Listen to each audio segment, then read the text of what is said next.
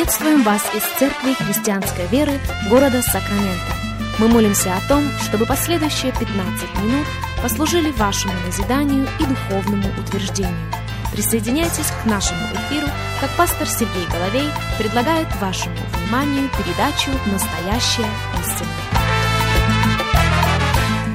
Здравствуйте, уважаемые радиослушатели! Сергей Головей у микрофона. Из Церкви Христианской Веры мы приходим к вам – Слова нашей благодарности и искренней признательности всем и каждому за то, что и сегодня становитесь частью нашей программы, как в этот день мы заканчиваем наш разговор на тему «Цена сожаления».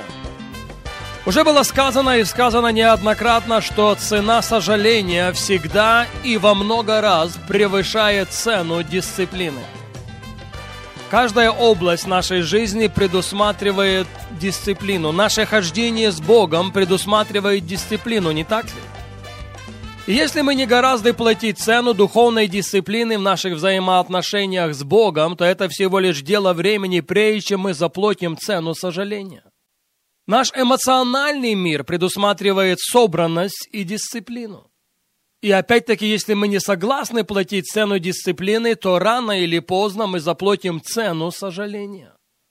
Апостол Павел в одном из своих посланий делает акцент не только на важность и необходимость дисциплины как в духовной, так и душевной сфере, но и физической.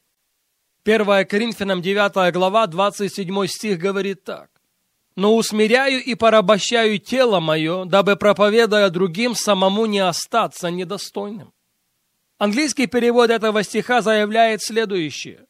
«Но я дисциплинирую и подчиняю тело свое, чтобы своей проповедью самого себя не дисквалифицировать. И я гораздо, другими словами, платить цену дисциплины по одной простой причине. Если я не сделаю этого, то мне придется заплатить цену сожаления. И цена сожаления всегда и во много раз превышает цену дисциплины. Друзья, я спрашивал раньше и спрашиваю еще раз. Дисциплинируем ли мы себя в своих мыслях? Дисциплинируем ли мы себя в своих пожеланиях? Дисциплинируем ли мы себя в своих отношениях? Особенно в своих отношениях с противоположным полом. Дисциплинируем ли мы себя в своем финансовом доме? Если да, мы можем рассчитывать на благословение. Если нет, то нам придется заплатить цену сожаления. На этих программах мы очень много времени уделяли Даниилу. Даниил – это человек, которому можно подражать. Он в очень молодом возрасте оказался в Вавилоне, супердержаве тех дней. Он был представлен всему, что Вавилон мог предложить. И Вавилон мог предложить многое. Но при всем том, что Даниилу было предложено, при всем том, чему Даниил был представлен, он не сломился – знаете почему? Потому что Даниил гораздо был платить цену духовной дисциплины. Вот он стих, который говорит нам о Данииле все, что нам о нем надо знать. Даниила 6.10. Даниил же, узнав, что подписан такой указ, пошел в дом свой. Окна же в горнице его были открыты против Иерусалима, и он три раза в день преклонял колени и молился своему Богу и славословил его. Я делал на это акцент раньше и повторюсь еще раз. Даниила поставил на колени не указ царя. Молитва была ежедневной нормой этого человека. Посмотрите еще раз. Окна же в горнице его были открыты против Иерусалима, и он три раза в день преклонял колени и молился своему Богу и славословил его. И потом через запятую Библия делает следующее заявление как это делал он и прежде того. Я повторяю еще раз, молитва была ежедневной нормой этого молодого человека. И его готовность дисциплинировать себя как в молитве, так и в слове помогла ему не просто выжить, но победить в тех обстоятельствах, в которых он оказался. Даниил очень хорошо противопоставлен на страницах священного писания Илию. Или это человек, которого Бог удостоил быть судьей Израиля. Он знал голос Божий.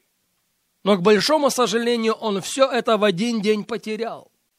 Он все это в один день потерял, потому что не гораст был обуздывать или дисциплинировать своих сыновей. Мы читали в прошлый раз этот текст, и я предлагаю вашему вниманию еще раз. 1 Царств 3, 12, 14. «В тот день я исполню над Илием все то, что я говорил о доме его. Я начну и окончу. Я объявил ему, что я накажу дом его навеки за ту вину, что он знал, как сыновья его не чествуют и не обуздывал их. И посему клянусь дому Илия, что вина дома Илиева не загладится ни жертвами, ни приношениями хлебными вовек. Очень строгим было слово Бога по отношению этого человека. Какова же предыстория всего этого? Еще раз, первая царств, первая глава и первый стих говорит так. Был один человек из Рамафаимца Фима с горы Ефремовой, имя ему Елкана. Второй стих провозглашает, у него были две жены, имя одной Анна, а имя другой Финана. И ходил этот человек из города своего в положенные дни поклоняться и приносить жертву Господу Саваофу в Силом. Там, то и в Силоме были Или и два сына его, Офни и Финие, священниками Господа. Достаточно неплохое начало или введение, не так ли? Но когда мы переходим во вторую главу, все меняется совершенным образом. 1 Царств 2, 12. Сыновья же Илия были люди негодные. Они не знали Господа и долго священников в отношении к народу. И грех этих молодых людей был весьма велик перед Господом, ибо они отвращали от жертвоприношения Господу. Не только они не знали Бога, не только они не знали своего долга по отношению к народу, но своим поведением они отвращали народ Господен от жертвоприношения. Опускаемся еще несколько стихов и переходим в 27. 1 Царств 2, 27. «И пришел человек Божий к Илию и сказал ему, «Так говорит Господь, не открылся ли я дому отца твоего, когда еще были они в Египте в доме фараона? И не избрал ли его из всех колен Израилевых себе во священника, чтобы он восходил к жертвеннику моему?» чтобы воскурял фимиам, чтобы носил ефот предо мною? И не дал ли дому отца твоего от всех огнем сожигаемых жертв сынов Израилевых?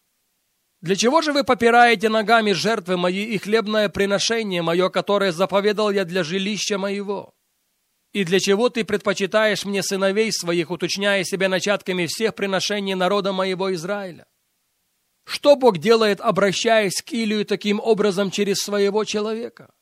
Он предупреждает его, и он дает ему шанс исправиться. Он предупреждает его, и он дает ему шанс навести порядок в своем доме. Он предупреждает его и дает ему шанс дисциплинировать своих сыновей. Но, к большому сожалению, Илий этому не внял. Вот почему имеет смысл прочитать еще раз эти стихи из 3 главы 1 Царств 3, 12. В тот день я исполню над Илием все то, что я говорил о доме его, я начну и окончу. Я объявил ему, что я накажу дом его навеки за ту вину, что он знал, как сыновья ему не чествуют, и не обуздывал их. Строгим было слово Господне к Илью, как я сказал минутой раньше, и строг был тот, кто привел это слово в исполнение. Подумайте только. Быть на месте, где Бог говорит знать его голос и то же самое время осознавать, что этот голос больше не обращается ко мне. Вот в таком незавидном состоянии Илий оказался. И все это потому, что он не хотел обуздывать своих сыновей. Все это потому, что он не хотел платить цену дисциплины. И так как он отказался платить цену дисциплины, ему пришлось заплатить цену сожаления. Я бы хотел в заключение поощрить вас к тому, чтобы каждый из нас и каждый без исключения был последователем Иисуса Христа, готовым платить цену дисциплины. Результатом этого станет жизнь нет не полное сожаление, но полное благословение.